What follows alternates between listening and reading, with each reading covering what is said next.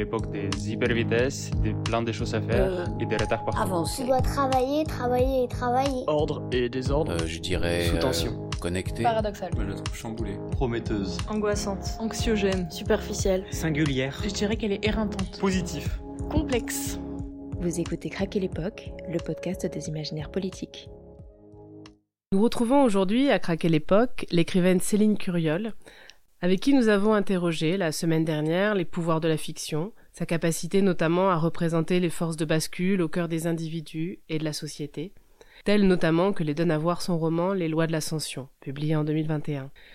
Nous allons dans cette émission reparler de fiction, mais aussi d'autres formes d'écriture et des forces qu'elle recèle aussi, et pour commencer, nous allons nous mettre à l'écoute de sons ténus, des sons que vous nous avez rapportés, Céline Curiol, de Camargue.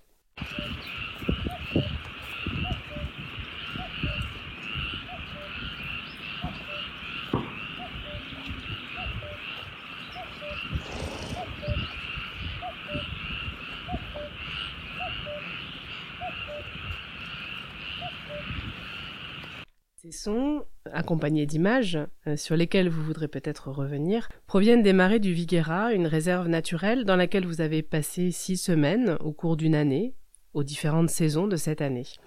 J'ai d'abord envie de vous demander ce qu'ils vous évoquent quand vous les réentendez au milieu de la ville, et ce qu'ils rappellent pour vous de cette expérience. Ah, mais c'est des, pour moi, c'est vraiment, euh, j'allais dire la mélodie du bonheur, mais ce sont vraiment des sons euh, tout à fait agréables et qui me rappellent une paisibilité vraiment profonde que, que j'ai trouvée dans, dans cet endroit. Et il me rappelle en même temps le, le mystère que j'ai laissé intact en, en, en croyant explorer ces marais et en même temps, quand j'entends ça, j'y comprends toujours rien à ce qu'ils racontent ces animaux et je me dis, pas beaucoup appris euh, pendant les six semaines. Donc en fait, c'est à la fois ce, ouais, ce sentiment de paisibilité, euh, de non-violence, parce que finalement, on a beau attribuer à la nature euh, toutes sortes de férocité, euh, toutes sortes de destruction. Euh, quand on l'écoute comme ça, elle, reste assez, assez douce, assez harmonieuse. En tout cas, c'est plus doux et harmonieux qu'une rue euh, d'une grande ville ou d'une métropole euh, actuelle. Donc, il y a cette tranquillité et en même temps, cette espèce de, fascination face au, mystère et à notre incapacité en tant qu'humain à comprendre vraiment ces autres formes de vie autour de nous à les comprendre autrement qu'intellectuellement. hein. On, peut, on peut lire toutes sortes de livres de biologie, de sciences, euh, et on va penser qu'on comprend parce qu'on va avoir des explications rationnelles. Mais en fait, quand on est vraiment dans l'endroit avec son corps, avec ses sens, on se rend compte que peut-être on comprend pas tant de, tant de choses que ça. Ou alors c'est une forme de compréhension à laquelle on n'a pas accès. Vous racontez euh, dans Invasive, donc ce, ce récit euh, que, que vous tirez de cette expérience, à la fois effectivement cette paisibilité que vous évoquez là, mais, euh, mais aussi ce qu'il y a de désorientant à, à se retrouver euh, dans cet espace, euh, la difficulté quand même à, à le lire aussi, à savoir ce qu'on y fait, à s'y situer. Voilà, il me semble qu'Invasive euh, de- donne beaucoup euh, ce sentiment au départ, euh, très honnêtement, j'ai envie de dire, de euh, en fait la difficulté qu'on a à, à être au monde naturel, mais tout simplement quand on fait attention à être au monde. Alors peut-être c'était la position particulière dans laquelle j'étais. J'étais dans une espèce de mission, donc j'étais effectivement, euh, je vivais ma vie, mais c'était une vie orientée aussi par cette mission, ce qui est intéressant parce que justement ça me donnait un positionnement et une, capacité d'attention qui était peut-être pas euh, ordinaire dans la vie de, de tous les jours, mais hum, mais en tout cas, ce que ça m'a permis de réaliser, c'est ce que vous dites, c'est et en voyant d'autres gens passer dans cette réserve, c'est qu'en fait, on a forcément un effet sur euh, sur le monde. hein. On en parlait tout à l'heure. On n'est pas neutre, on peut pas être là sans y être. En fait, on est là. Donc ça veut dire être là, ça veut dire que euh, chacun de nos gestes, nos actes, va avoir des répercussions qu'on mesure pas évidemment et peut-être heureusement. Mais dans le monde animal, c'est assez euh, Enfin, en tout cas, dans le monde de cette réserve, c'était assez, euh, c'était assez frappant.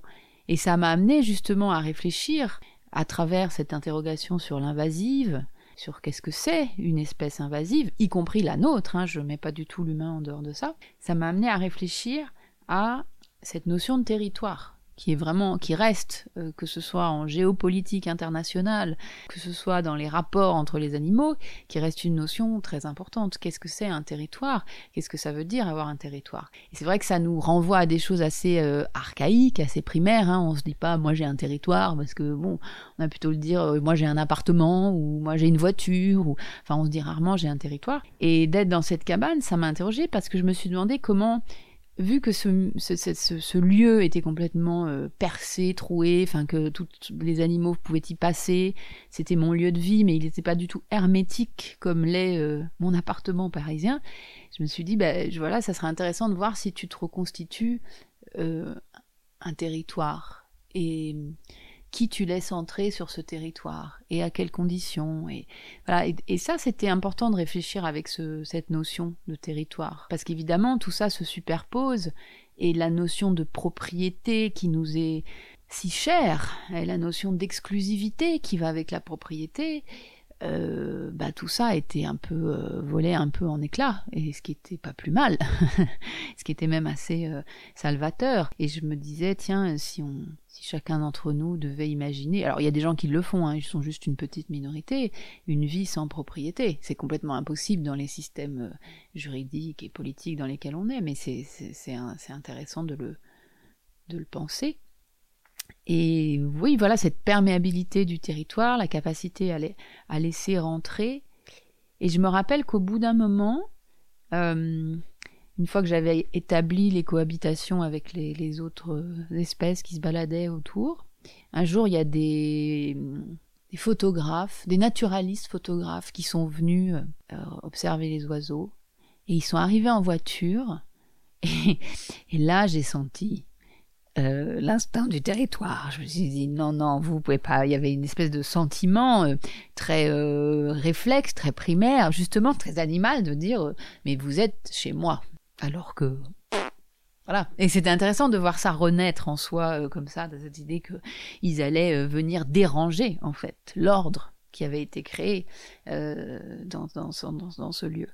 Vous avez mentionné justement les, invasives au passage qui donnent le titre à, ce, à votre récit. Et c'est vrai qu'elle questionne là aussi de toutes les, avec beaucoup de nuances, tous les paradoxes du territoire naturel, de notre conception de la nature, puisque euh, à la fois vous dédiez ce livre aux migrateurs, et en même temps, euh, euh, il, porte le titre qui, est le mot principal, euh, le mal principal de, ces, de marais, c'est-à-dire la jussie, cette, plante ravissante, jaune, fleur jaune, qui ornementale, ou en tout cas choisie pour telle, qui s'est mise à envahir les marais et à étouffer toute vie et toute biodiversité dessous. Et elle devient, vous en faites état, faites état des questions qu'elle pose évidemment en termes environnementaux, mais mais derrière, vous avez dit, l'invasif, c'est aussi nous, c'est toute la question de l'occupation que ça pose, la question des passages, la question de, de, des effets, ce qu'on amène et ce qui va se déployer sans nous, hein, de façon autonome. Et il y a un, vrai travail sisyphéen dans ces invasifs qu'on essaie d'enlever et qui reviennent toujours.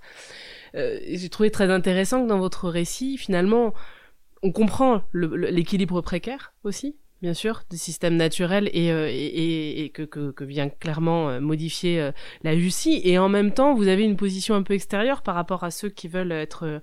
je crois qu'il y a cette très belle expression des gardes, des, des gardiens de la permanence, des surveillants de la permanence où vous interrogez voilà cette nature aussi euh, conservatoire euh, et on comprend bien son intérêt mais aussi ce que ça dit de notre rapport au, à, la, nature. Qu'est-ce que ça vous a appris vous ce séjour euh, si vous pouviez le développer un petit peu sur notre rapport actuel à, au à la nature? Alors peut-être la première chose c'est que justement il n'y a pas un rapport à la nature et que c'est presque une question de, fréquentation. C'est-à-dire que moi-même, quand je suis arrivée euh, dans ce marais et quand j'en suis repartie, j'avais certainement plus du tout le même rapport euh, euh à la nature et j'ai presque envie de dire aux natures, puisque hein, d'autres en ont parlé, Philippe Descola, enfin, sur, sur l'idée que cette idée qu'il y a une nature, c'est un petit peu embêtant en fait, parce que chacun reconstitue, voit, trouve, perçoit à travers son filtre culturel aussi. Il hein, n'y euh, a pas de perception brute, perçoit, euh, peut percevoir des natures, euh, des natures différentes. Alors, qu'est-ce que j'ai appris En fait, c'est tout ça est compliqué. Peut-être la, la première chose, vous l'avez un peu évoqué, c'est cette idée de fragilité de la nature. Moi, j'ai presque 50 ans, j'ai le sentiment que j'ai pas grandi du tout avec cette, euh, cette perception ou cette idée. Au contraire, la nature, c'était quelque chose qui faisait peur, euh, c'était quelque chose qu'il fallait tenir à l'écart, c'était quelque chose qu'il fallait délimiter, euh, c'était pas quelque chose de fragile. Je, je, je vois pas du tout. Enfin, en tout cas, voilà, ça c'est une des choses qui, qui a été transformée pour moi, c'est-à-dire euh, en particulier aujourd'hui, euh, la nature est extrêmement fragile par rapport à ce qu'on lui et les équilibres qu'elle a sont extrêmement euh, extrêmement fragiles. La deuxième chose, c'est la nature est extérieure à moi, à l'être humain, enfin à nous. C'est-à-dire que c'est quelque chose qu'on va voir, qu'on va visiter, mais qui n'est pas avec nous. Alors que finalement, on peut dire que la nature, elle est en nous. Hein. On a des toutes sortes d'animaux très petits, hein, euh, mais qui vivent à l'intérieur de nous. Donc c'est quelque chose. Euh, voilà. Il y avait un moment euh, quand je suis arrivée au cabanon. Il était très, c'est un lieu très dégradé, assez sommaire. Il n'y avait pas d'eau, enfin il n'y avait pas d'eau potable, voilà.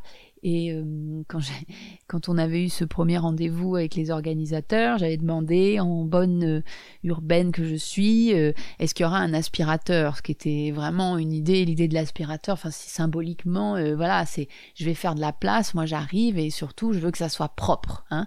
Et c'est intéressant. Je parlais de propriété, hein, la propriété, la propreté, ce qui nous est propre. Bon, alors c'est intéressant l'écho que ça fait entre ces deux mots. Euh, Est-ce que ce qui nous est propre, c'est notre propre dans le sens ce que l'on trouve pur, hein, ce que l'on trouve, ce que l'on ne trouve pas sale, ce que l'on ne trouve pas dégoûtant, que l'on fait, voilà, on va, qui va devenir notre propre. Hein, ce que finalement, si on veut étendre ça, presque ce qu'on peut toucher, ce à quoi on peut se mêler, euh, ce avec on peut euh, voilà se faire une espèce de, communauté hein, euh, parce que c'est propre voilà je, je, je, je, grossis un peu le trait mais c'est ça l'idée et donc parmi les choses qui pour moi n'étaient pas propres quand je suis arrivée c'était la terre la terre, c'était pas propre. La terre, ça salit. La terre. Et je me suis dit non mais ça va pas du tout que tu penses ça. C'est c'est terrible. Hein. Et, euh, et donc voilà, c'était une des réalisations de, de cette expérience. C'est euh, la terre, ce n'est pas sale. Mais moi, toute mon enfance, on m'a dit que la terre était sale. C'est quand même une drôle d'idée. Hein la terre, c'est là où poussent les plantes, avec les grâce auxquelles se nourrissent les animaux, grâce auxquelles nous on se nourrit, et on y colle l'idée de sale. Voilà. Et ça, c'était bon. Et aujourd'hui, moi, j'ai discuté avec un, monsieur qui venait dans la réserve parce qu'il faisait des, des ateliers de, avec des jeunes pour leur apprendre à toucher l'herbe pour pas qu'ils aient l'impression que l'herbe c'était un truc effrayant. Et il me disait, il y a des, vraiment des enfants qui ne peuvent pas. Ils peuvent pas toucher l'herbe, ça les dégoûte. Waouh. Il me semble que la, définition que donne de la, saleté euh, Marie Douglas dans De la souillure, c'est de la matière déplacée.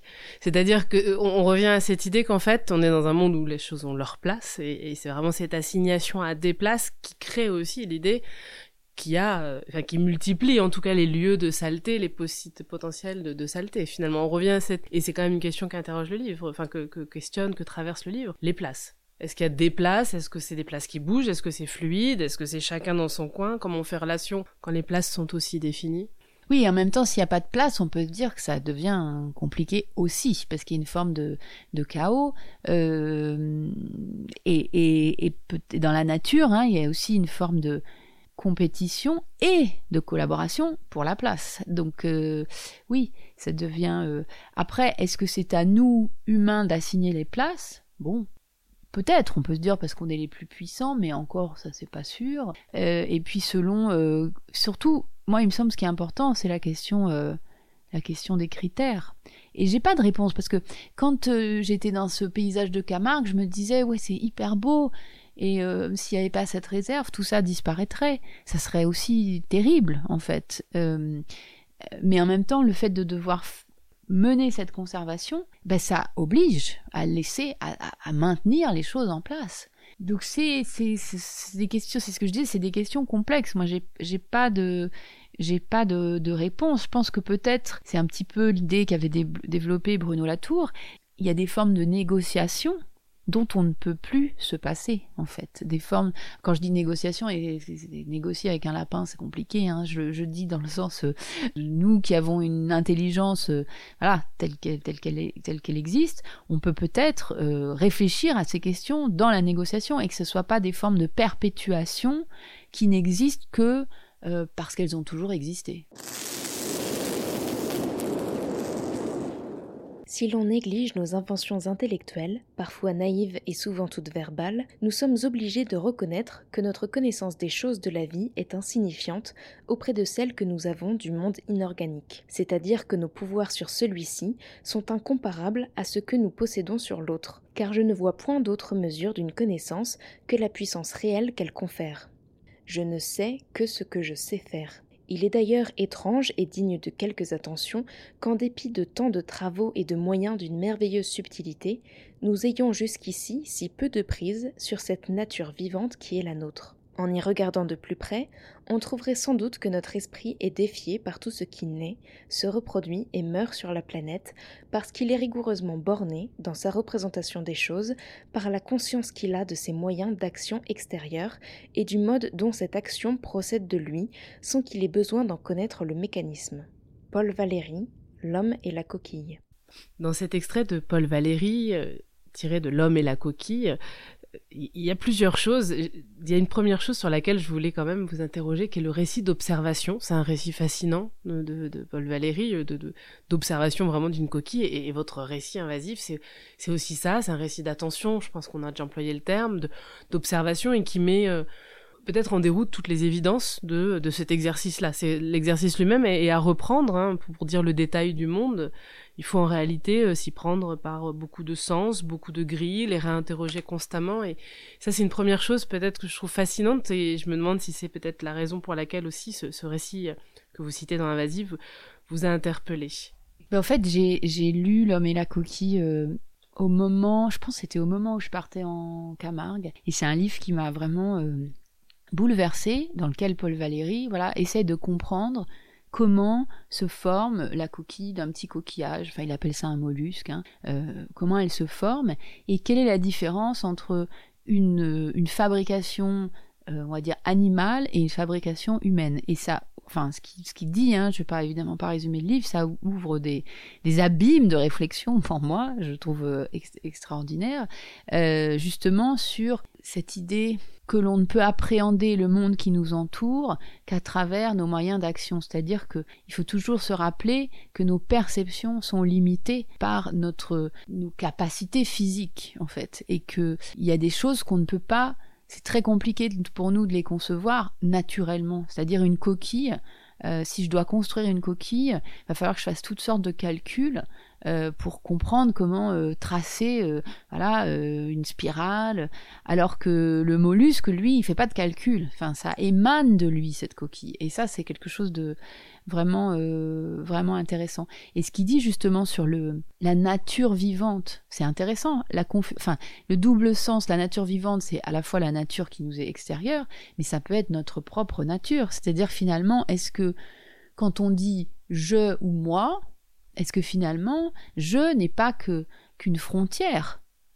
Est-ce que, est-ce que je, c'est, puisque, comme il le dit, j'ai aucune perception, je, je, ne perçois pas que je grandis. Quand je suis un enfant, je ne perçois pas que je grandis. Je ne perçois pas vraiment, ou je le perçois quand il y a un problème. Je perçois euh, peut-être 1%, je dis n'importe quoi, mais une, une part très infime euh, des mécanismes biologiques qui, qui, qui sont à l'intérieur de moi. Donc, en fait, je, c'est quoi? Est-ce que c'est est-ce que vraiment je peux dire que c'est tout ce qui se passe à l'intérieur ou est-ce que je, c'est aussi une enveloppe qui contient aussi une nature vivante dont j'ai peut-être pas plus de connaissances que sur la nature extérieure? Il y a quelque chose peut-être dans cette retraite. Alors là, c'est plus sur la position subjective finalement que, je, je la reprendrai dans, dans, cette, dans ce cabanon. D'une, il y a quelque chose dans ce cabanon peut-être d'une, retraite. En tout cas, on pourrait l'imaginer d'un refuge. Et euh, je me demandais dans quelle mesure ça pouvait faire écho à ce titre et à ce livre que vous ce, livre qui s'intitule donc euh, Prendre la tangente, euh, lettre à un étudiant d'aujourd'hui. Est-ce que le terme de prendre la tangente, euh, c'est aussi un terme qui dit qu'il y a une forme d'action possible, d'en prendre la fuite, comme disait Deleuze, en disant que ça pouvait être une arme Est-ce que c'est aussi vraiment finalement une forme d'action possible, le refuge, la retraite et l'observation du monde tel qu'il est du mieux qu'on peut. Je ne sais pas si c'est une forme d'action, mais en tout cas, c'est certainement une forme de préparation à l'action.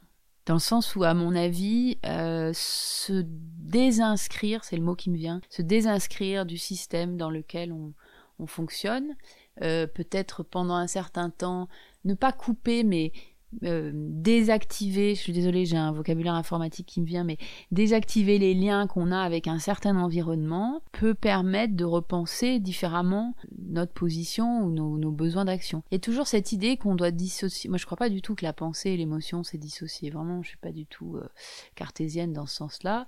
Je pense que nos affections euh, modifient notre façon de penser, modifient notre façon d'agir, modifient nos décisions même et que dans la retraite, dans le peut-être la prise de la tangente, il y a une façon de se sevrer d'un certain nombre d'influences, pas forcément néfastes, hein, mais juste se sevrer temporairement pour peut-être préparer une autre forme d'action. C'est peut-être un peu abstrait, mais c'est comme ça que moi je le vois. En tout cas, pour moi, cette retraite, qui en était une dans cette cabane, euh, c'était vraiment pour moi une occasion de repenser mon moyen d'action, entre guillemets, euh, c'est l'écriture. Justement, pour terminer, j'aurais voulu évoquer un texte que j'ai beaucoup aimé quand je l'ai découvert à l'époque, euh, qui s'intitulait euh, Paroles malheureuses en, pleine épidémie de Covid. Texte qui inventait euh, une maladie, là aussi, discrète, invisible, dont on ne connaissait pas l'élément porteur, et qui s'avérait être les mots. Et euh, puisqu'on parle de retraite, de silence aussi, euh, je pense à cette euh, à cette maladie donc dont au fond vous sur laquelle vous gardez une certaine ambiguïté. Parce qu'on se demande dans un premier temps comment on va s'en protéger, est-ce qu'on va silencier le monde, est-ce qu'on va se mettre des boules caisses, est-ce que c'est les mots communs, est-ce que c'est les mots abîmés, la langue, est-ce que c'est les mots ravinés, qu'est-ce que c'est finalement qui peut être le coupable, enfin, le mot pathogène, et vous laissez une certaine ambiguïté là-dessus que je trouve aussi très forte. Mais euh, peut-être euh, pour terminer sur, euh, sur cette question bah, du lien, des émotions, des actions et des mots, j'aurais voulu vous demander si quel sens est-ce que vous aviez pensé à un sens final à ce récit? Est-ce que vraiment c'était une critique d'une certaine langue? Ou est-ce que c'était et un appel à un certain silence? Ou est-ce qu'au fond c'était plutôt la, peur aussi de ce silence possible? Alors, j'ai pas pensé à dans cette idée de mots pathogènes, j'ai pas pensé à des mots en particulier. J'avais pas vraiment de réponse. C'était pas pour pointer euh, euh, un certain vocabulaire ou une langue. C'était juste pour attirer l'attention sur le fait que la façon dont on parle, euh, c'est pas pas rien. Ça, ça, affecte aussi l'autre énormément, les autres. Ça porte aussi des intentions. Voilà. Donc donc c'était c'était pas dans le vide. Et donc c'était c'était pas la peur du silence. Moi, je trouvais qu'il y avait, pendant cette période du Covid, il y avait beaucoup trop de gens qui racontaient. Euh, euh, j'avais même envoyé une, une, tribune, je ne sais plus à quel journal, qui s'appelait Taisez-vous. c'était assez un peu, un peu autoritaire. Mais, euh, mais parce que je trouvais que chacun y allait de sa petite histoire, de son petit avis, de. Je me disais, mais comment, face à ce qui nous semblait, aujourd'hui ça nous semble un peu, un, peu moins important, mais il faut se rappeler qu'en mars 2020, on avait l'impression d'être au bord d'une catastrophe mondiale. Hein. On savait pas vraiment pas ce qui allait se passer. Et je me disais, mais c'est dingue que on comprend même pas, on sait même pas ce qui est en train de nous arriver, et on est déjà en train de faire du commentaire. Et, il me semblait que ce silence, enfin, je voyais pas comment on pouvait euh, penser une situation euh, profondément en étant déjà en train de la commenter. Donc voilà, c'était quelque chose. Euh, d'important. Euh, c'était un appel, voilà, à ce, silence. Et, euh, il me semble que le soin que l'on met dans nos paroles de tous les jours euh, n'est pas un soin inutile. Hein. C'est vraiment une, une façon de s'adresser aussi bien à ses proches qu'aux étrangers, qu'aux inconnus, qui est essentielle en fait, qui a l'air anodine, qui a l'air un peu, voilà, et, et, pas du tout. Enfin moi, il me semble qu'elle elle nous affecte profondément. Je vous remercie, Céline Curiel. Craquer l'époque est un podcast produit par Radio Radio en partenariat avec Collatéral. Et cet épisode a été réalisé par Pauline Hachette.